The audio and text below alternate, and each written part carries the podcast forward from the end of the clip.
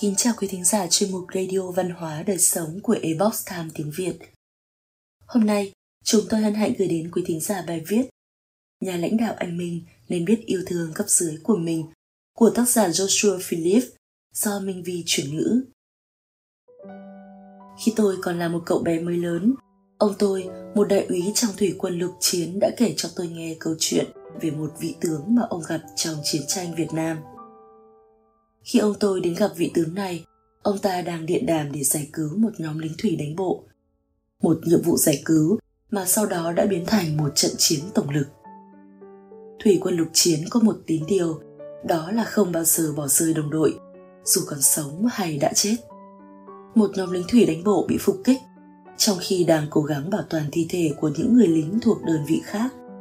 Và nhóm tiếp theo được phải đến làm quân tiếp viện cũng đã bị phục kích vị tướng đã cố gắng hết sức để cứu những người lính trẻ. Ông quay sang ông tôi với những giọt nước mắt chảy dài trên má và nói rằng, các con trai của tôi đang chết dần ở ngoài đó. Khi ông tôi nói về những nhà lãnh đạo giỏi, ông thường đề cập đến câu chuyện này. Nhân tố cốt lõi, làm nên một nhà lãnh đạo giỏi là yêu quý những người mà mình đang dẫn dắt. Thời nhà hán có câu nói nổi tiếng của quỷ cốc từ rằng, người có tài nhưng không có đức, không thể chỉ huy cả một đạo quân. Nhà lãnh đạo xem trọng cấp dưới của mình là một trong những đặc điểm then chốt để nhận biết đó là một vị vua hiền hay một vị bạo chúa.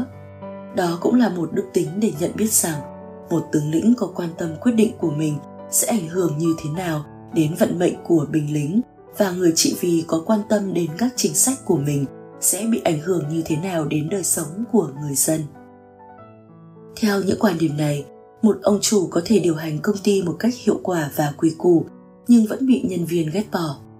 Một người đàn ông có thể có một gia đình nề nếp nhưng vẫn bị vợ khinh thường. Lý do là vì một người có khả năng lãnh đạo không nhất thiết sẽ trở thành một lãnh đạo giỏi.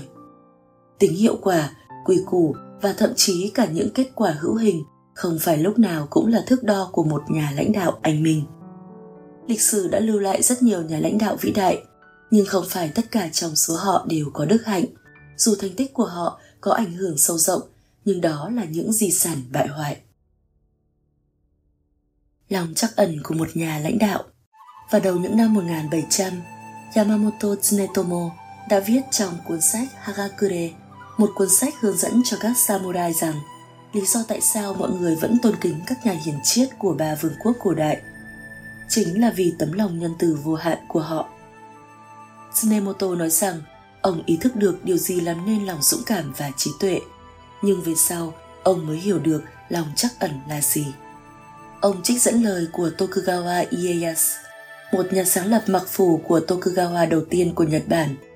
Nếu người cai trị yêu thuộc hạ và người dân của mình như con cái của họ, thì đáp lại những người dân cũng sẽ coi người trị vì như cha mẹ của họ.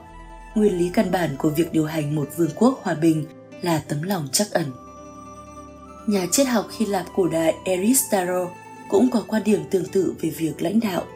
Trong cuốn Đạo đức Nicomachus viết từ giữa những năm 300 trước công nguyên, ông gọi chính trị là nghệ thuật tối cao và có quyền lực nhất với khát vọng hướng tới cái thiện. Tu dưỡng đức hạnh Quan điểm của Aristotle dựa trên ý tưởng cho rằng đạo đức thiện lương và sự tu dưỡng phẩm hạnh là nguồn vui chân chính và rằng trong bối cảnh chính trị một nhà lãnh đạo thực sự sẽ biểu hiện những đặc điểm của lòng tốt và lòng đức hạnh, đồng thời nuôi dưỡng những giá trị này trong con người của mình. Chính trị là một lĩnh vực được thực hiện vì lợi ích của người khác thông qua việc thực hành đạo đức. Biên tướng của chế độ quân chủ là chế độ chuyên chế. Tuy cả hai đều là hình thức một người có quyền cai trị, nhưng có sự khác biệt giữa hai chế độ này. Đó là bạo chúa coi trọng lợi ích của mình, còn vua chăm lo cho thần dân của mình một vị vua có tấm lòng nhân hậu, vượt xa thần dân của mình, ông ta sẽ không xem trọng lợi ích của bản thân, mà xem trọng lợi ích của thần dân. Nếu làm vua mà không đạt được phẩm hạnh như vậy, thì sẽ chỉ là một vị vua trên danh nghĩa mà thôi. Chúng ta hãy cùng điểm qua tác phẩm binh pháp kinh điển của Trung Quốc, Thái Công Lục Thao, do Khương Tử Nha sáng tác. Trong đó có đoạn vua Văn, người sáng lập nhà Chu đã hỏi Khương Tử Nha rằng – Vậy làm thế nào để cai trị một đất nước mà vua được tôn vinh, còn dân chúng thì hài lòng? Khương Tử Nha trả lời, chỉ cần yêu thương thần dân. Vua Văn đáp lại bằng câu hỏi, điều này có nghĩa là gì trong thực tế? Ngài nhận được câu trả lời rằng đó là các nguyên tắc bao gồm bảo vệ công ăn việc làm cho người dân, giữ mức thuế thấp và tránh hành động vì tư lợi hay tham nhũng với cường vị lãnh đạo. Khương Tử Nha nói, do vậy, một người xuất sắc trong việc điều hành đất nước sẽ cai trị người dân như cha mẹ nuôi nấng những đứa con yêu quý của mình hoặc như một người anh trai cư xử với đứa em yêu quý của mình. Khi thấy người dân bị đói và lạnh, phải cảm thấy lo lắng cho họ. Khi thấy người dân lao động và chịu khó nhọc, phải cảm thấy thương xót cho họ. Vua đường của Trung Quốc được cho là hội tụ đủ những phẩm chất này. Bộ sách của Hoài Nam Tử đã mô tả ông như sau. Đức hạnh và lòng nhân ái của ông thấm đẫm khắp mọi nơi. Do vậy những người bị áp bức và những người nghèo cảm thấy như được an ủi. Ông xoa dịu những ai đang than khóc cho người đã khuất. Ông hỏi thăm người mới ốm dậy và ban phát đồ ăn cho trẻ mồ côi và quá phụ. Người dân gắn bó với ông bằng tình cảm chân thật. Họ sẵn sàng tuân thủ mệnh lệnh của ông. Mở rộng tâm trí, các nhà lãnh đạo nhân đức luôn sở hữu một tâm trí rộng mở và khoáng đạt họ có khả năng nhìn thấu bức tranh toàn cảnh rộng lớn và dẫn dắt mọi người đi trên con đường để dẫn đến một kết quả tốt nhất. Điều này đòi hỏi việc tiếp nhận và cân nhắc nhiều quan điểm khác nhau. Không nên đi trên con đường dễ dàng và thoải mái. Ngoài ra, còn phải suy xét đến nhu cầu và mong muốn của những người khác. Lòng nhân từ gắn liền với việc quản trị là một chủ đề phổ biến ở nhiều nền văn hóa khác. Cẩm nang để đạt được điều này có trong nhiều tác phẩm kinh điển dành cho các nhà lãnh đạo. Cuốn Quy tắc của chiến binh của Tsugaru Kodoshi có viết Quản trị dân sự chỉ bao gồm hai điều, nhân từ và quản trị. Đức tính nhân từ sẽ bàn tặng lợi ích, việc quản trị sẽ thiết lập các quy định. Như vậy, chính phủ mới hoạt động hiệu quả.